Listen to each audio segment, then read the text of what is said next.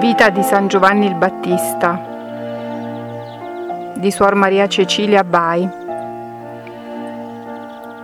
Capitolo V.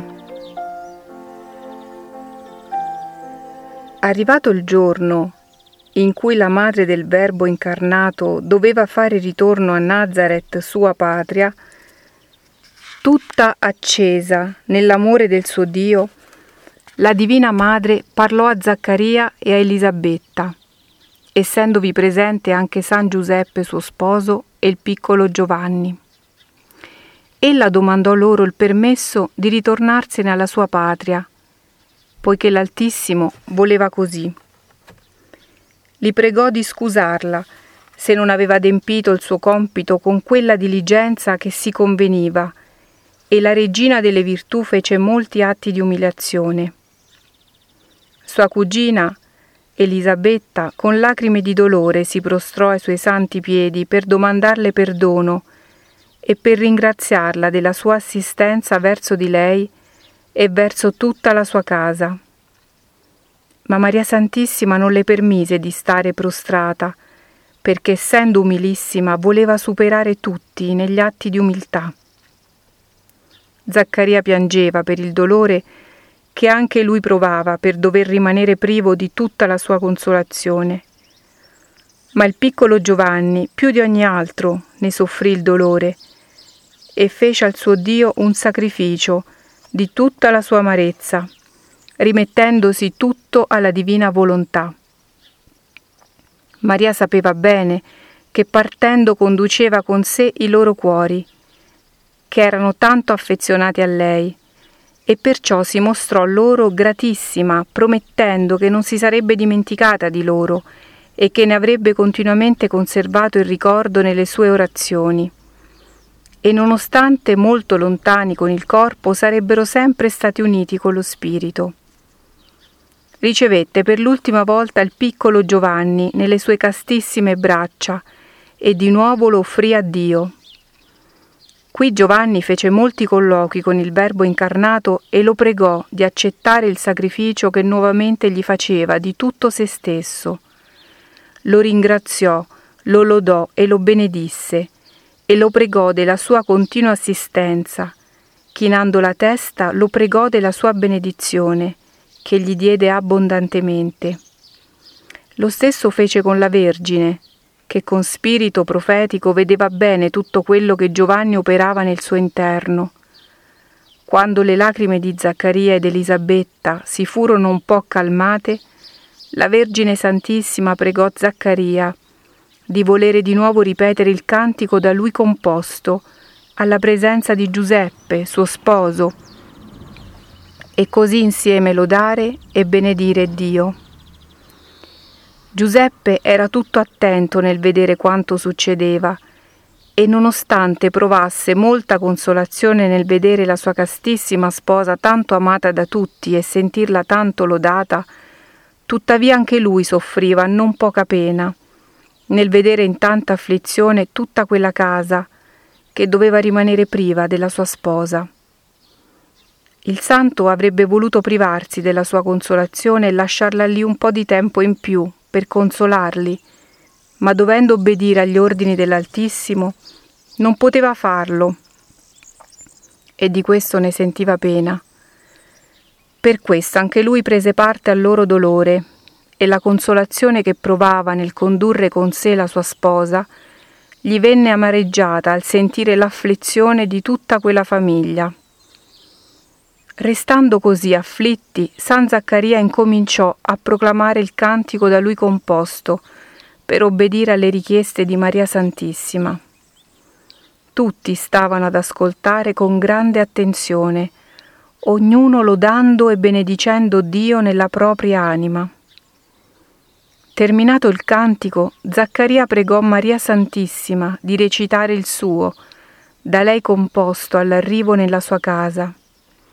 E Maria Santissima lo recitò con tanto spirito e con tanta grazia che recò una grande consolazione a tutti, ed ognuno si rallegrò e insieme lodarono e benedirono Dio.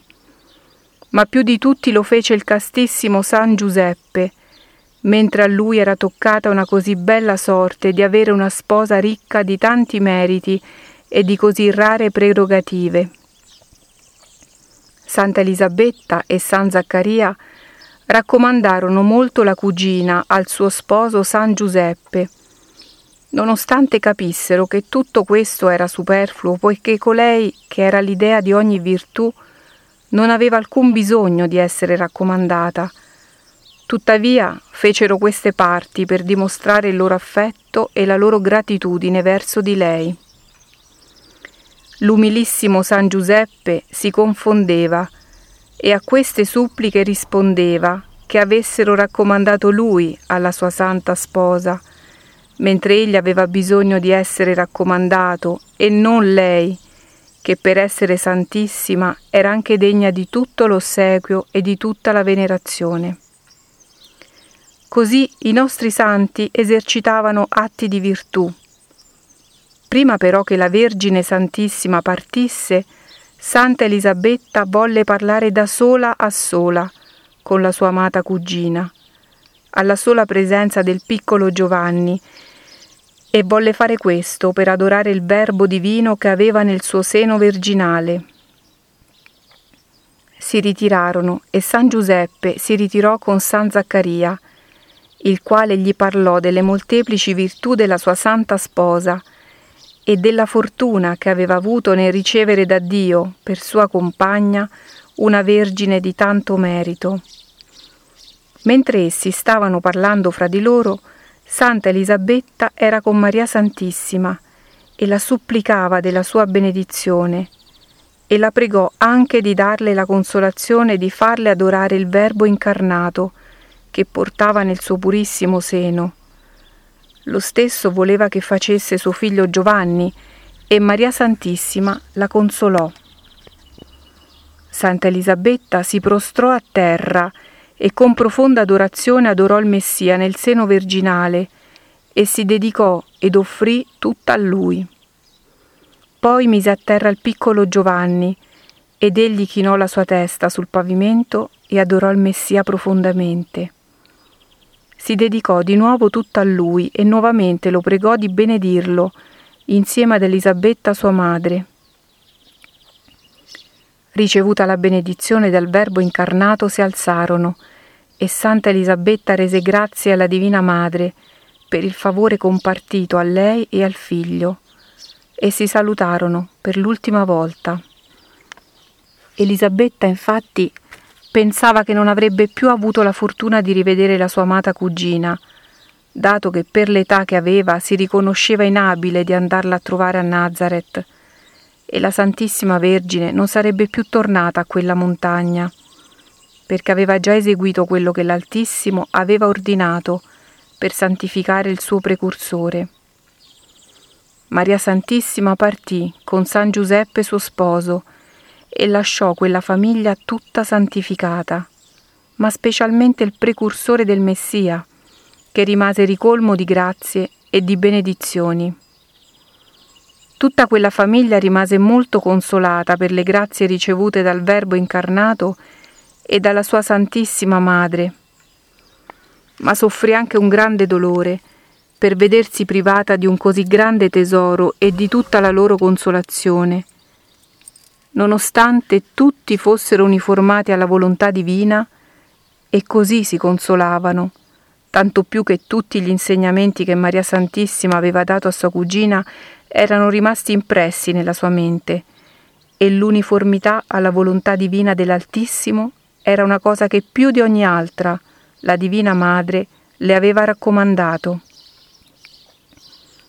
Il nostro Giovanni, che più di ogni altro avvertì la partenza del Verbo incarnato e della sua Madre Santissima, più di ogni altro si uniformò al divino comando. E allora incominciò a mettere in pratica quanto aveva udito dalla Divina Madre e quanto il Verbo incarnato gli aveva manifestato. Il fanciullo stava continuamente in silenzio e aveva una serietà nel volto che sembrava già di età matura.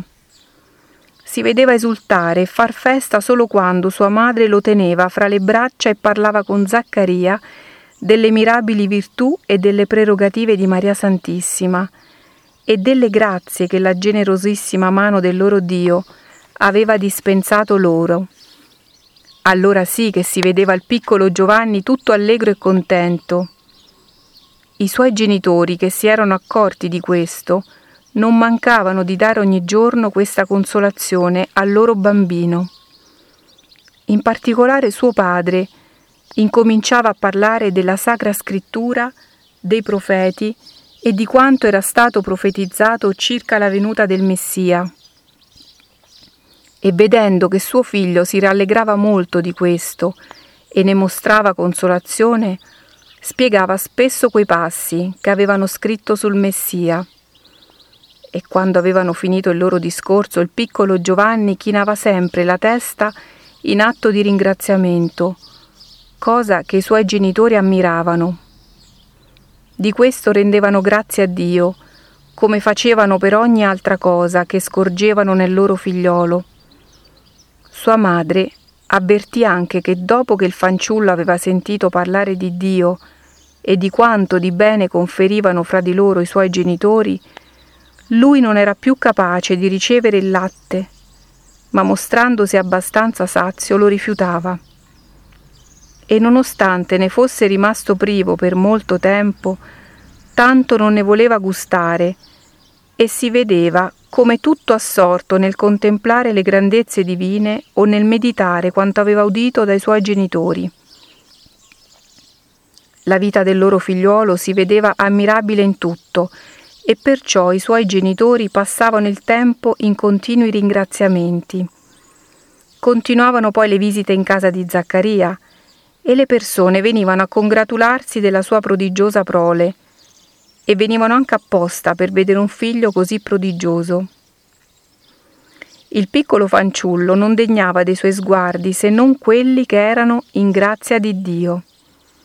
E se capitava che vi andasse qualche persona che era in peccato grave, si vedeva il fanciullo in grande tristezza e dai suoi occhi cadevano lacrime di dolore e non la degnava del suo sguardo. Coloro che avevano l'anima aggravata dalla colpa si confondevano e nel loro interiore si sentivano commossi e spinti alla penitenza, mentre il fanciullo pregava molto per loro. Dio però non permetteva che i suoi genitori si accorgessero di questo per non manifestare le loro coscienze, ed essi credevano che il loro figliolo facesse così per non essere disturbato dalla sua quiete.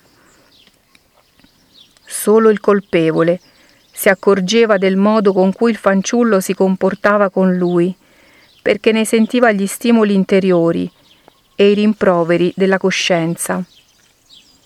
Infatti ci fu chi volle farne l'esperienza, mentre contriti dei loro sbagli tornavano a trovare il fanciullo e allora egli li guardava con volto sereno e rimanevano tutti consolati e molto spinti a vivere santamente. Quando poi capitava che veniva a visitarlo qualche persona che aveva l'anima macchiata di un peccato contro la purezza, allora sì che il piccolo Giovanni non solo non lo degnava del suo sguardo, ma non voleva neppure stare alla sua presenza e smaniava tanto finché la madre era costretta a portarlo via. La persona che era contaminata da tali colpe arrossiva e si confondeva.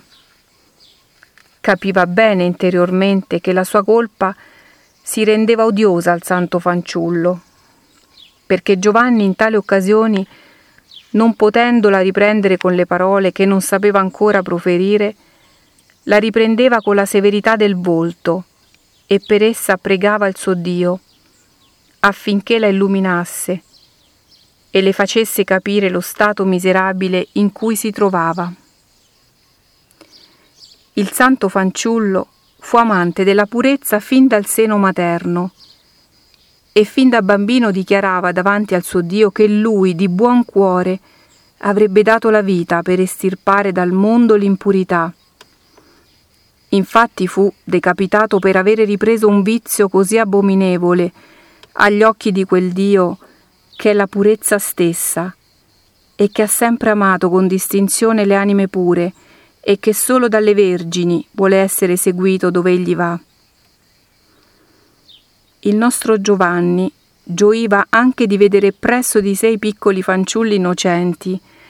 Allora si vedeva tutto festoso, fino ad inchinarsi dalle braccia di sua madre e reclinare la testa sopra il loro petto, godendo di quella purezza e innocenza che ancora non era contaminata neppure dai pensieri contrari ad una così bella virtù. Perciò tutto il suo divertimento era trattenersi alla presenza dei piccoli fanciulli lattanti. Sua madre, poiché era molto illuminata, se ne accorgeva bene e spesso gli faceva prendere questo sollievo innocente, facendo venire qualche piccolo fanciullo a casa sua affinché suo figlio godesse della sua compagnia. Allora il santo fanciullo meditava i pregi della santa purezza e si innamorava sempre più di una così rara virtù e capiva bene come tanto l'amasse il suo Dio, che volle prendere carne umana nel grembo della più pura tra le vergini. Nel periodo poi che ebbe la bella sorte di stare tra le braccia della Santissima Vergine Madre del Verbo, accrebbe tanto in lui l'amore a questa così bella virtù che desiderava la compagnia delle vergini e si dichiarava pronto a spandere il suo sangue per la difesa della purezza. Nonostante poi fosse stato santificato nel seno materno, fece tanto quanto poté per conservare in sé questa così rara virtù.